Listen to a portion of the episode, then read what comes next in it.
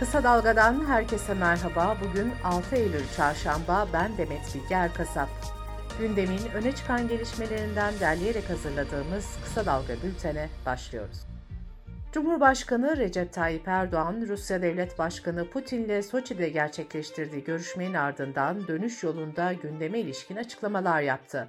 Yerel seçimler konusunda Cumhur İttifakı ile istişare yaptıklarını söyleyen Erdoğan, ittifakta bir sıkıntı olmadığını belirtti. Erdoğan muhalefete de yüklendi. Erdoğan, İyi Parti lideri Meral Akşener'in her parti seçime tek başına girsin şeklindeki çağrısına pazarlıkta el yükseltme gayretinden başka bir şey değil diyerek yanıt verdi. Erdoğan'ın CHP lideri Kemal Kılıçdaroğlu'nun kitleler Erdoğan'a oy veriyorsa o kitlenin sorgulanması gerek şeklindeki sözleriyle ilgili yorumu da şöyle oldu. 11-12 yenilgi alıyorsun ve yenilgiden sonra hala faturayı millete kesiyorsun. Kılıçdaroğlu herkesten de kendisi gibi terörist sevici olmasını bekliyor. Suriye'de SDG ile Arap aşiretleri arasındaki çatışmaları da değerlendiren Erdoğan, aşiretlerin ortaya koyduğu tavrın onur mücadelesi olduğunu belirterek hem millidir hem yerlidir diye konuştu. Suriye ile normalleşme sürecine ilişkin soruya da yanıt veren Cumhurbaşkanı, Türkiye'nin çalışmalara kapı açtığını ancak Suriye tarafından henüz olumlu bir tavır gelmediğini vurguladı. Seçimlerin ardından değişim seslerinin yükseldiği CHP'de il kongreleri gelecek hafta başlayacak ve 16 Ekim'de son bulacak. Kongrelerde hem kurultay delegeleri hem de yeni il yönetimleri belirlenecek. Kurultayda ise Kemal Kılıçdaroğlu'nun karşısına Özgür Özel'in genel başkan adayı olarak çıkması bekleniyor. Özgür Özel'in tutum belgesini 9 Eylül'den sonra da açıklayacağı belirtiliyor. Bu arada CHP kuruluşunun 100. yılını 8, 9 ve 10 Eylül tarihlerinde etkinliklerle kutlayacak. CHP'nin sloganı geçmişin mirasıyla yeni yüzyıla olacak. Kapatma davası nedeniyle çalışmalarını Yeşil Sol Parti çatısı altında sürdüren HDP'yi mecliste temsil eden Pervin Buldan ve Mithat Sancar da Yeşil Sol Parti'ye geçti. Böylece mecliste HDP'li milletvekili kalmadı. Yeşil Sol Parti'nin milletvekili sayısı ise 57'ye yükseldi. İstanbul Büyükşehir Belediyesi Haziran ayında Art İstanbul Fesane'de 19 küratör ve 300 sanatçının katıldığı 400'ün üzerinde yapıtın sergilendiği Ortadan Başlamak adlı sergi düzenlemişti. Bu sergi LGBTİ artı propagandası yapıldığı ve cinsel içerikli tabloların bulunduğu iddiasıyla hedef gösterilip saldırıya uğramıştı. İstanbul Cumhuriyet Savcılığı da sergi hakkında halkı kim ve düşmanlar tahrik suçundan soruşturma başlattı. Gazeteci İsmail Saymaz'ın aktardığına göre savcılık, İstanbul Büyükşehir Belediyesi'nden serginin organizasyon ve düzenlemesinde görev alanların isimlerini istedi. İstanbul Büyükşehir Belediye Başkanı Ekrem İmamoğlu soruşturmaya sert tepki göstererek utanç verici bulduğunu söyledi. İmamoğlu hükümetin içindeki aklı başındaki insanları göreve davet ediyorum dedi. Yeni eğitim öğretim yılı 11 Eylül'de başlayacak. Milli Eğitim Bakanı Yusuf Tekin'in açıklamasına göre öğrenciler bundan sonra cep telefonuyla derse giremeyecek, dersten önce telefonlarını teslim edecek. Bakan Tekin, öğretmenlerin de kötü örnek olmamaları adına sınıfa telefonla girmeyeceğini söyledi. Okullarda bağış parası alınmayacağını tekrarlayan Tekin, öğretmenler için beyaz önlüğün zorunlu olmadığını ancak teşvik edileceğini söyledi. Milli Eğitim Bakanlığı Maraş merkezli depremlerden ağır derecede etkilenen Adıyaman, Hatay, Maraş ve Malatya ile Gaziantep'in İslahiye ve Nurdağ ilçelerinde 3 yıllık çalışma süresini dolduran öğretmenlere mazerete bağlı tayin hakkı tanımıştı. Yakınlarını kaybeden ve evleri ağır hasarlı ya da yıkılan öğretmenler bu haktan yararlanacak.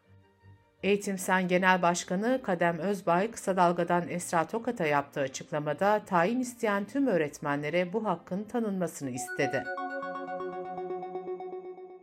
Türkiye kavurucu sıcakların etkisinden kurtulurken yağışlı havanın etkisine girdi. Meteoroloji uzmanı Profesör Doktor Orhan Şen, aşırı sıcakların bittiğini ancak aşırı yağışların ülkede etkili olacağını bildirerek dikkatli olunması gerektiğini söyledi. Kısa Dalga Bülten'de sırada ekonomi haberleri var. Türkiye İstatistik Kurumu aylık enflasyonu %9.9, yıllık enflasyonu %58.94 olarak açıklamıştı. ENAG'ın aylık enflasyonu ise %8.59 çıkmıştı. İlk kez TÜİK'in enflasyonu ENAG'ı geçmiş oldu. ENAG yıllık enflasyonunda %128 olduğunu duyurmuştu. Ekonomistler TÜİK'in makyajlı veriler konusunda uyarıldığını söylüyor. CHP lideri Kemal Kılıçdaroğlu da yıllık enflasyonun %128 olduğunu belirterek emekli, işçi ve memura telafi zammı yapılmasını istedi. Merkez Bankası yılın en yüksek seviyesini gören Ağustos enflasyonu ile ilgili değerlendirmesini yayımladı. Değerlendirmede enflasyondaki artışta vergi ve enerjiye dikkat çekildi. Merkez Bankası'nın değerlendirme raporunda Türk lirasındaki değer kaybı, ücret artışlarının etkileri ve küresel enerji fiyatlarındaki yükseliş sonucunda yıllık enflasyonunda yükseldiği ifade edildi. TÜİK'in enflasyon verilerini açıklamasının ardından yabancı yatırım bankaları da tahminlerini güncelledi. Amerika merkezli yatırım bankası JP Morgan, Türkiye için faiz ve enflasyon tahminlerini arttırdı.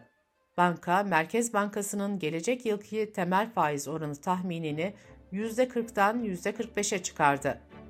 Yıl sonu enflasyon tahmini ise %62'den %65'e yükseldi.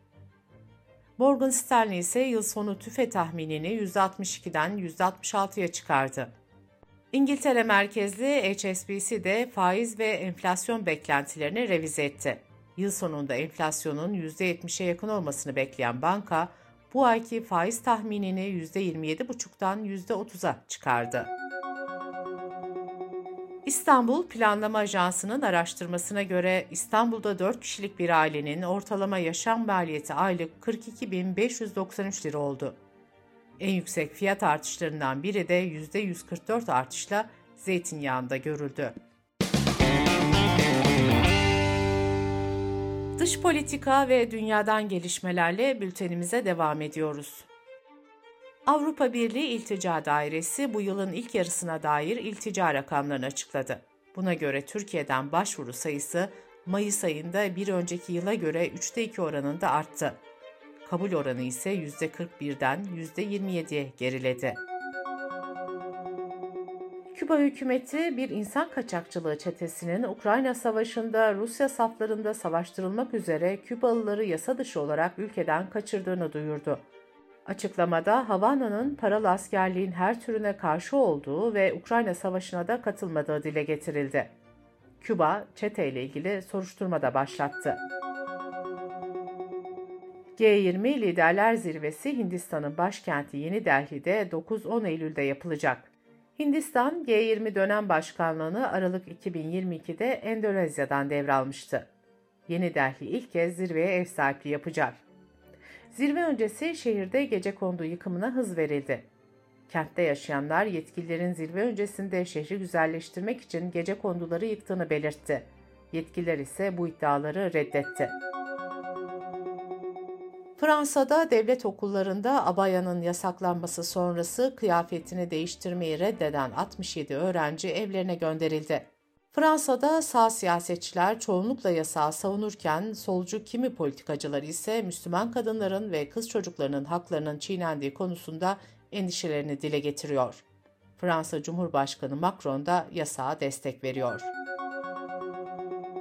Şili devleti 13 yıl önce bakır ve altın madeninde meydana gelen göçükte 69 gün mahsur kalan 33 madenciden 31'ine 1.4 milyon dolar tazminat ödemeye karar verdi. Madenciler açtıkları davada devlet kurumlarının sorumluluklarını yerine getirmediğini belirtmişti. Covid-19'un yeni varyantları bilim insanları tarafından takip edilirken Dünya Sağlık Örgütü vaka sayılarında %38 artış olduğunu açıklamıştı.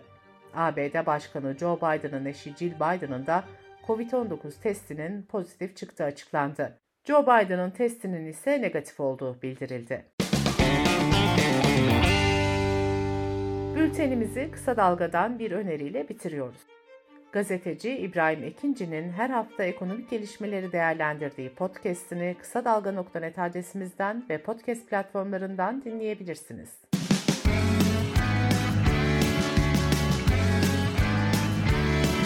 Kulağınız bizde olsun. Kısa Dalga Podcast.